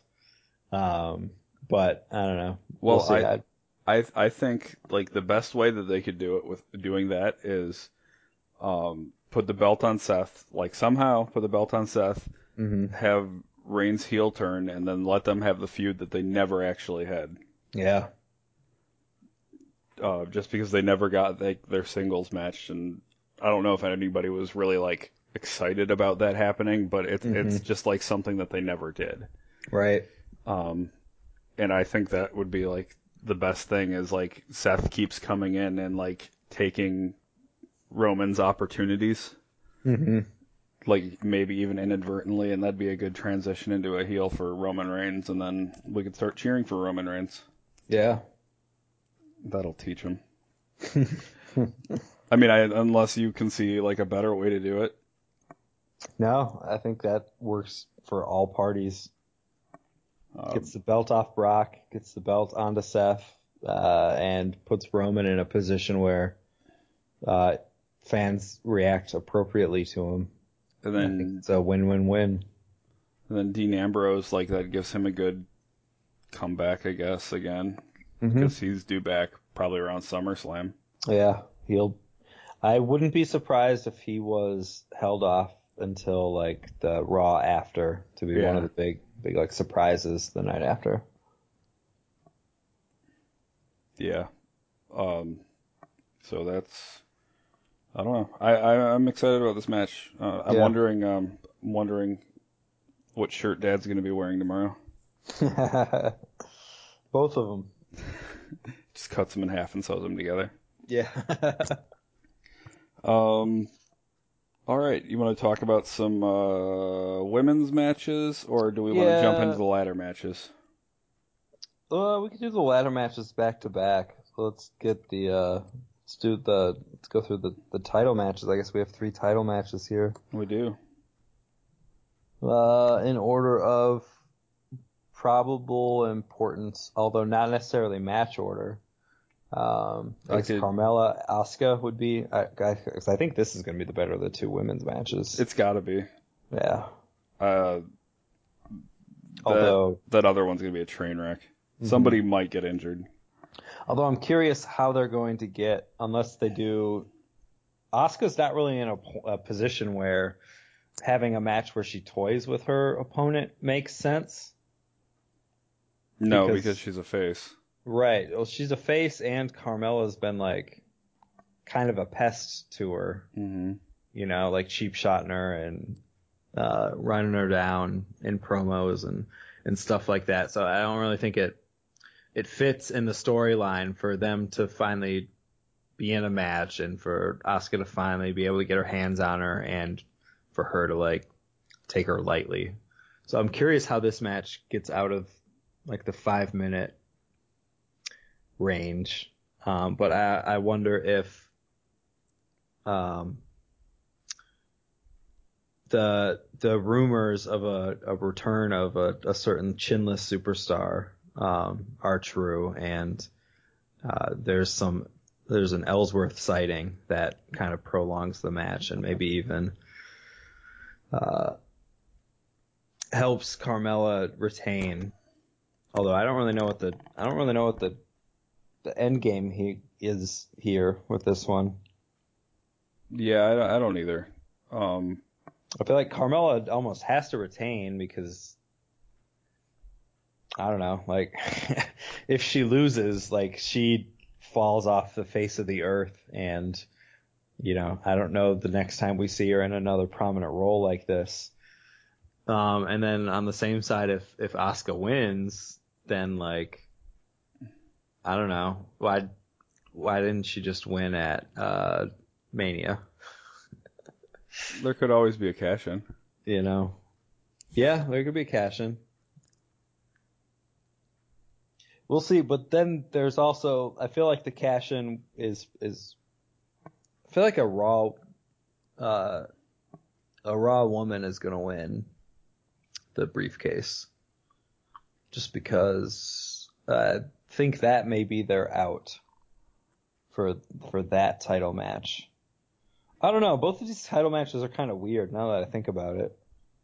Like I'd kind of like to see more time with Carmella with the belt, just because she's like new. She's something different. I, I like Carmella with the belt. You know? Yeah, I do too. And especially if uh, they were, you know, like double down on that. If, if Ellsworth is on his way back. Um,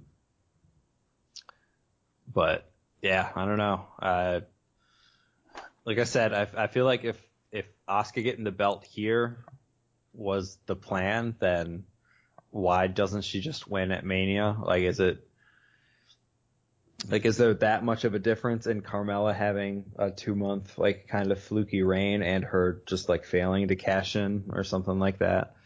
Um, I don't know. I just sometimes they do weird stuff. I I feel like they'll find a way to have uh, a competitive match, not in the sense that Carmella is hanging with Asuka, but she uses, as Booker T would say, legal tactics and prolongs prolongs the match. She, uh, like I could see portions of the match where you know she does the old roll out of the ring. Um, and try to avoid contact. We may get a spot where she tries to get disqualified or counted out, only to be like stopped at the last second. Um, there's there's plenty of stuff they can do, I guess. Um, but we'll see. I'm kind of curious the the finish for both of these women's matches, Yeah. just because I don't think that there's an obvious one and oddly enough, the intrigue for me is all in the finish, not necessarily in the matches, but I'm I am at least interested in how they they are going to get out of these predicaments. Wouldn't it be funny if Ellsworth came in and helped Ronda Rousey? Yeah. Because that's what Rousey needs is a lackey. Yeah. Oh, that'd be great. Um, and then it turns out he was supposed to help Carmella and he got confused. hmm Um, okay, so Nia Jackson, Ronda Rousey. I really think somebody's going to get injured. Depends on how short they keep it. No, I, I, I think it's going to be short because somebody's going to get injured. Ah. Either Nia Jax's breaking Ronda Rousey's neck or hmm Ronda Rousey's. This is a match where I honestly wouldn't be upset if they pulled a big swerve and it was like a bait and switch. Like if they they start wrestling and then I don't know, like they they get the match thrown out, like I don't know, Nia gets disqualified or counted out, or they they start brawling on the outside of the the ring and it's a double count out or somebody interferes or somebody cashes in or like I this is a rare situation where not getting this match uh would actually be I think the preferred outcome for me. This is a match I will not be paying that close of attention to. Yeah. I can honestly say that. hmm And with that being said, I'm ready to move on to the AJ Styles versus Shinsuke Nakamura match. There we are. And This this, is, uh, will hopefully be the best of them. This has been the best built program, some might say the only program that the company's done post WrestleMania. Um, but I've really enjoyed it. I guess not to say that it hasn't been good. It's it's been really good. It's it's like the I, I feel like the build to the WrestleMania match really should have been better. Uh, there was, wasn't really much of one, but once they did the turn and started, you know, kind of developing and establishing heel Nakamura, like I don't know, this has been really good, and that is even with, um, I don't know if you had noticed this, but I I hadn't noticed it. That's and this is why I bring it up. AJ hasn't actually competed since he competed at WrestleMania and he competed at Greatest Royal Rumble, and then he had uh, the match with Brian, and I think did they have a tag match the next week? That's been he's had like four matches since WrestleMania. He had another match with Shinsuke too. They did. That's right. At yeah, that I remember, and uh, I remembered when like he didn't do anything at um in in Raleigh when they came because I was like Mhm. kind of disappointed by that. Yeah, he like he had a backstage segment. I don't even Yeah. think he was backstage. I'm pretty sure that was pre-recorded. It was probably pre-recorded. that dude was not in North Carolina. Yeah. But yeah, apparently he's been working through some stuff, and that's why he's had all of. I mean, he's an older guy. I'm not going to Mhm. fault him for that, but he's had injuries since he's been in the Mhm. WWE. I think. Yeah. Um, I guess that's the case with um. I don't remember who. Somebody else was banged up too. And they were trying to keep his load off. Hardy is Hardy, yeah, Jeff Hardy. banged up, He's but got some nerve problems. hmm Um, yeah. So also maybe let him win matches with the twist of fate and quit having him do the swanton. Could have to do all the dumb shit that he does. like I hear that, and then like he wrestles a non-televised match that ends with a swanton. Yeah. And it's like he's clearly not hurt because they're having him go out there and do stuff like that for the benefit of you know, uh, uh, 15,000, 15, 16,000 or whatever PNC holds. Yeah. Um, like it's, it's uh, like who is benefiting from that really and like the big picture? Like if he's hurt, like don't have him flip off the top rope, you know? Especially if it's nerve and like back problems. Right. Yeah, I, I don't know. Um, I guess they they don't have the best medical expertise, as we learned. Uh, oh, that's because they're too busy banging the female superstars and yeah, uh, you know. um, tough week for Dr. Amann. uh, so maybe they'll take. Do you think they're going to take the belt off of AJ? I think if he's if maybe they should just to give him a I rest. feel like they should, yeah, I, w- I would give him some time away until SummerSlam. move the belt onto Nakamura and take AJ off the road, off TV until SummerSlam. Yeah. And up next we have the two ladder matches. Yep. So we're finally like through this. Yeah. Um, you want to start with the men's or the women's? Um, we'll go with. Yeah, let's go ladies first. All right. So we've got Ember Moon, Charlotte Flair, Alexa Bliss, Becky Lynch, Natalya, Lana, Naomi, and Sasha Banks. Mm-hmm. I- I really wish they would have gotten one of the fa- or one one member of one of the factions in here. Mm-hmm. Yeah, this match could probably use a Ruby Riott or a and or a um uh who am I forgetting? uh one of the IIconics. So who's your favorite to win it? Uh I feel like it'll be Natty. but I I think I would almost want anybody else to win. Yeah, that's the thing. Other than It's- maybe it's, it's like Sheamus winning it a few years Mhm. ago. other than maybe somebody like Lana, and that is nothing personally against Lana. It just I I feel like that would play out too similar to what we got with Carmella. Yeah. Although I would like to see Mr. and Mrs. Money in the Bank. Right. Yeah, that would be fun, of course. But um yeah, I don't know. I just I, I'm kind of hoping that one of these goes to a face and they cash in like ahead of time. I, I feel like for as many money in the banks as as there have been now, um, they've really only done that twice, and every single other cash in has been uh, champ is down, and here comes the briefcase.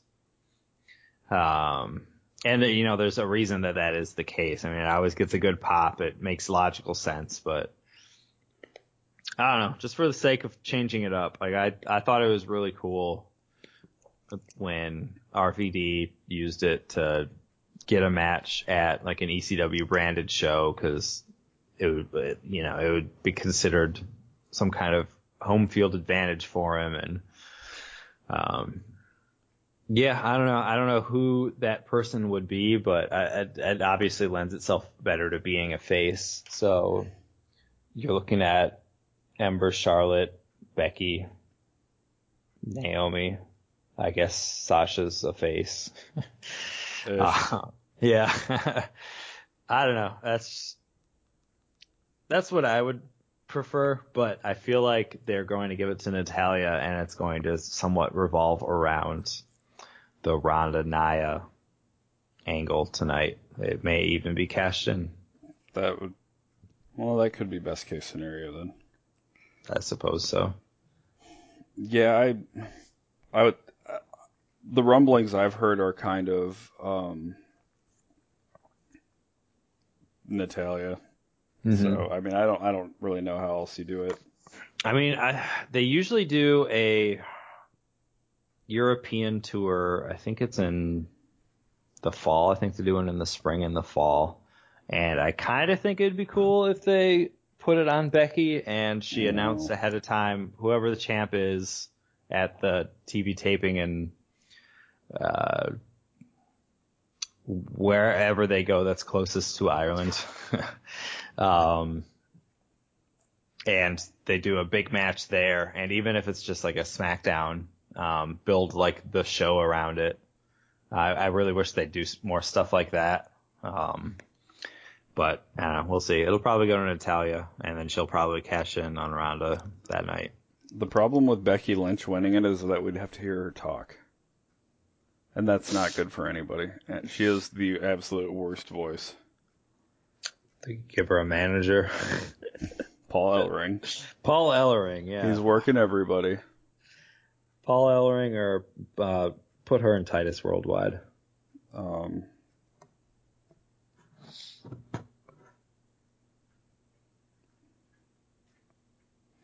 yeah, Paul Ellering. He's the answer to everything.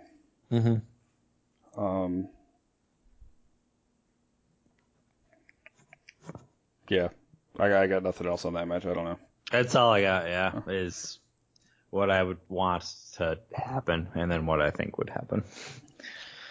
And on for probably the the co-main event with Roman Reigns and Mm-hmm. I don't think that this will be the the last match, just because I think they like to keep that hint in your mind, the possibility that the the winner is going to cash in. I feel like both the ladder matches will happen before the main. Whether the main is, I could see the main being AJ Nakamura seems like the most logical to me. Uh, but I could also see it being Roman because Roman or uh, Jackson Rousey. Yeah, I, I thought it was gonna be Jackson Rousey, honestly. Mm-hmm. Um, who's your This favorite is- in this one? This is a harder one because there's so many guys that I want to win. Tough one, yeah. I mean, I kind of feel the same way where I, I, I, I definitely don't want them to do it like both. Like, I, don't- I don't want faces to win both and for both to like pick their spot, but, um, like it would be nice if one of them, now that there are like two ladder, I mean, I guess having two ladder matches isn't a new thing, but like it's, if you have the same concepts, um, but two different times, it's like doubly glaring when you kind of just use the same like tropes and cliches with it. Um, so I don't know. I mean, obviously, from a, a storyline perspective, I don't know that you could do better than Miz getting the briefcase and holding it until a day where Brian wins the belt back and then cashing immediately. I think that's the best case. like yeah like I, I go back and forth on what the better like atmosphere would be is Brian winning and getting a little bit of time to celebrate before the Miz comes out or like the ref's hand hits three or like the opponent taps out and then like immediately like Miz's music hits and you get like you get absolutely no time whatsoever to celebrate Brian just having won the belt. And you have to wait for the Miz to come down to um, take the belt back away from him. Um, I, I don't know. I just think that would be a that'd be a p cool moment um, for for my money. Yeah, that's what I'm. That's what I'm hoping happens. hundred percent. But like, I don't know that there's a wrong guy other than Ah, I was gonna say Bobby Roode, but honestly, if they gave him the briefcase and turned him heel, it, That'd be perfect. mm-hmm. he, he might be the worst of the options. But I don't know that there is a bad option. Looking at it, Finn Balor's the bad option. well, no, he's the if they decided to go with the uh, the the face wins it and calls his shot. Um, I think Balor is probably the best guy for that use of the of the briefcase. Then he's just gonna eat a pin at SummerSlam to uh, Roman Reigns, though.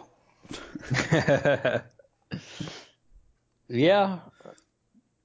I, I don't know. Um, I do think this New Day thing is interesting. How they haven't just announced who it's going to be. I wonder if they're still trying to figure out. I, I, I kind of feel like if it's a guy like Big E, he may just win.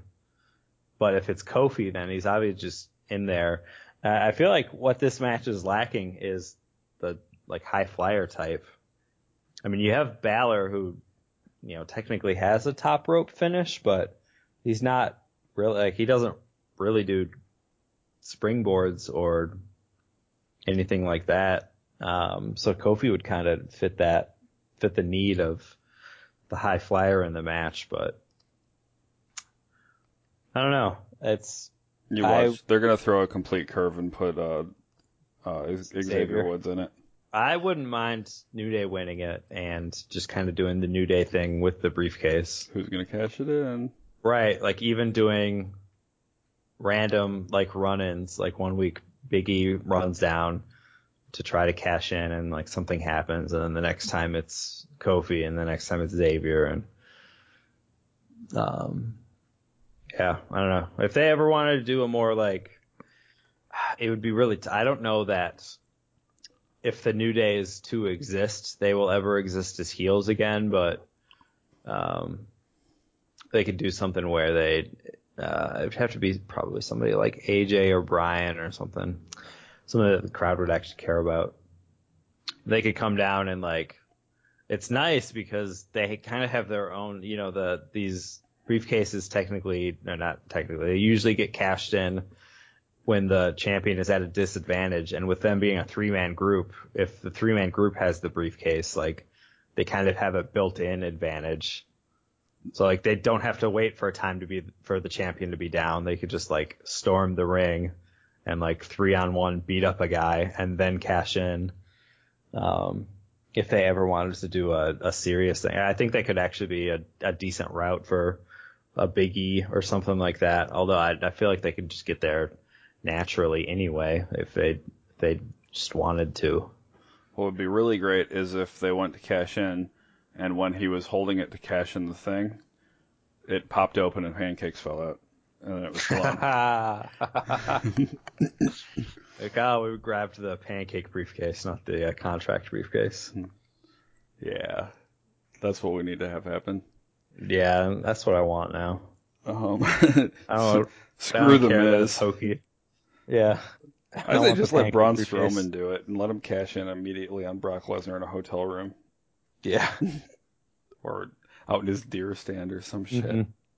I mean, Braun calling a shot would actually work. Braun or a guy like Braun or Joe that have kind of shown that they're not like afraid of Lesnar and have gone toe to toe and then have even like kind of wanted more of him.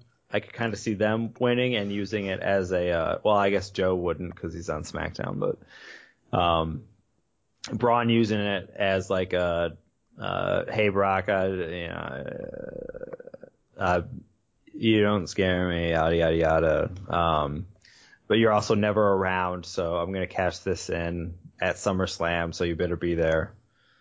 Um, or uh, you know, I'm, I'm using it.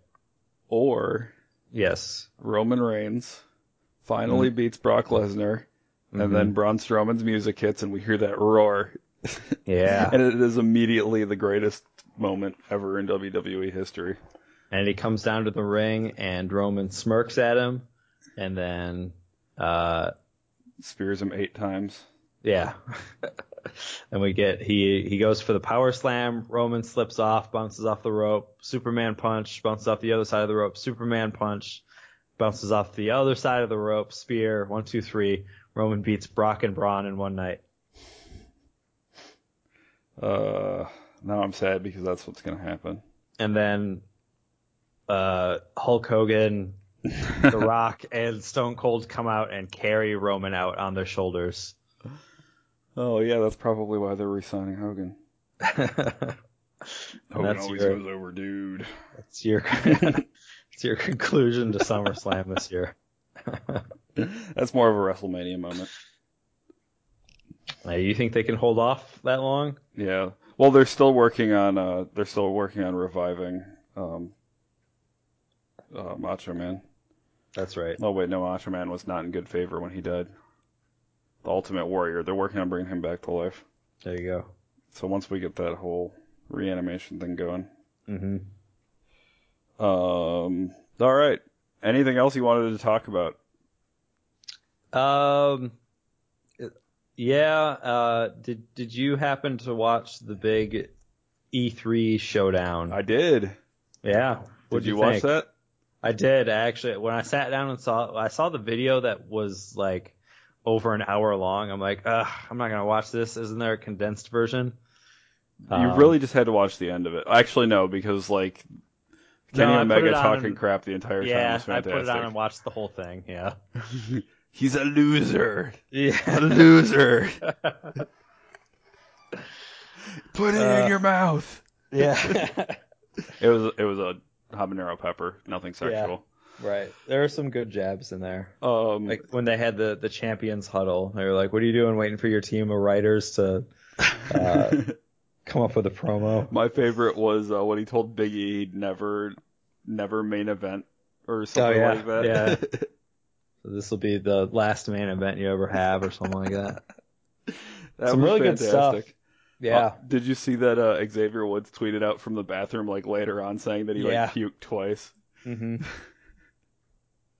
Oh man, yeah, it was it was fantastic. Yeah, I got uh I actually like got home and turned it on like just in time for it to like start. Oh, cool. So that was uh it was That was time. fun. And just like, I'm pretty feel like- sure I'm pretty sure the New Day is gonna catch some heat after that though. yeah, as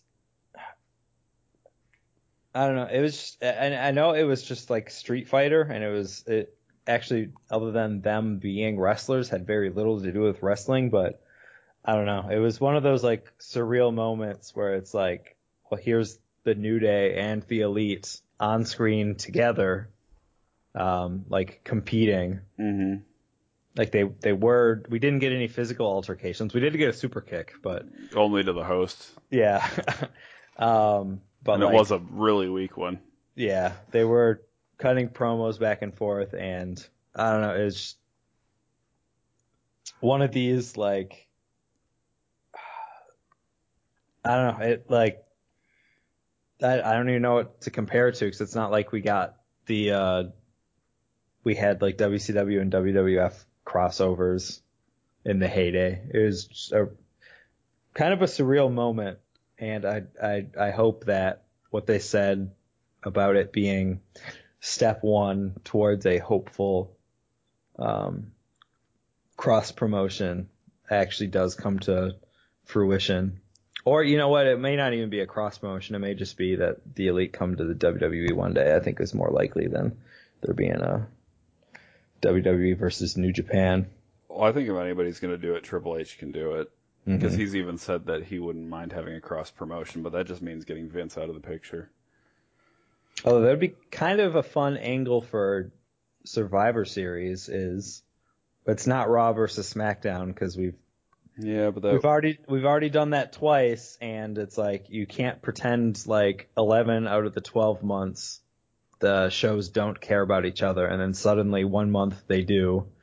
Um, it would be a nice wrinkle for the so, and it would also like prolong things a little bit. Like you wouldn't get the one on ones, but like the novelty of a five on five WWE versus New Japan would be really fun. And even more fun if you had like Nakamura obviously represented on WWE and Jericho on New Japan. yeah, that would be fantastic. Um, yeah. Um, oh, did you know the character that Kenny Omega was playing hmm is actually played in the commercial for the DLC by Kenny Omega? Yeah, I actually saw the uh, the commercial. uh, However, his name is Cody, and he looks more like and dresses more like Cody Rhodes, yeah. and that bothered the crap out of me. And he doesn't throw one knee strike. hmm Yeah, they, it took me a while to pick up on, I guess, what V trigger actually is. Cause they kept saying it. And I'm like, what are you? T- there, there are no knees anywhere. It's like their it's their special. I know. Yeah, Yeah. it's like a special. Come on, man. He's like, oh, he's got a knee trigger. He's or he's got the V trigger. Here comes the V trigger. He's gonna use the V trigger. Look at that V trigger. And I'm just like, what? What? there are no knees being thrown anywhere. But anyway, yeah, I, I figured it out eventually. Yeah, it was just a lot of fun. Um, yeah, that's really all I'd have to say about that. Any merchandise you'd like to discuss? I know we briefly talked about the uh, the Golden Elite shirts, which Honestly, I think those are that shirt probably deserves the the spotlight on its own. That's anytime there's a shirt that comes out and it's like, mm, you know what, I kind of want that. And it, you know, it, it marks, uh, uh, a pretty eventful weekend for those involved. I mean, there's, I, you know, I don't think it was a mistake that it was. I know it's Ibushi and Omega plus the Bucks. That is why it's the Golden Elite.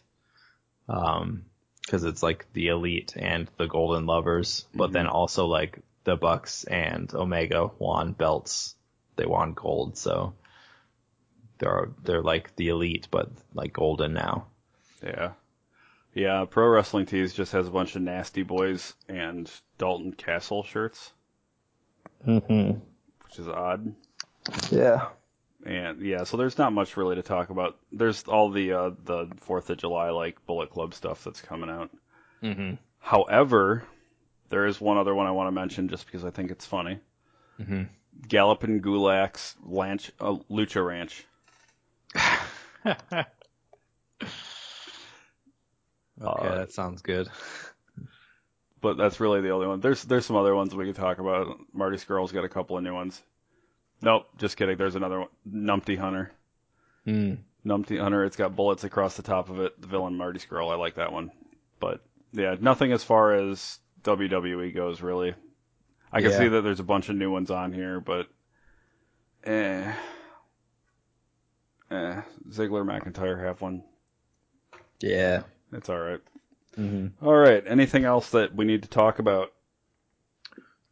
Nah, I don't think so. Favorite wrestler this week?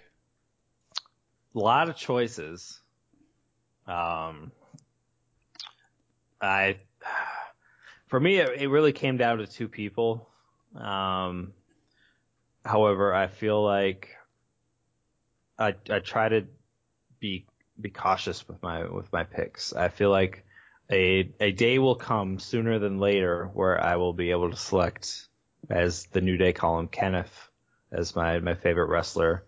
Um, but I think the uh, the greatest Intercontinental Champion of all time. Um, so much so that he's now won two different incarnations of the belt with two different companies. Um, the guy who I've proclaimed on this very podcast is my favorite of all time. Um, and I, I, you know, weird like personal presentations aside, um, seeing Jericho in New Japan um, earlier this year was one thing, but like having him actually hold a belt um, from the uh, from the promotion is just like uh, I don't know, like it's such a crazy time uh, to be a wrestling fan, and I don't know. I think Jericho holding a New Japan title is is worthy of him being my favorite wrestler of the week.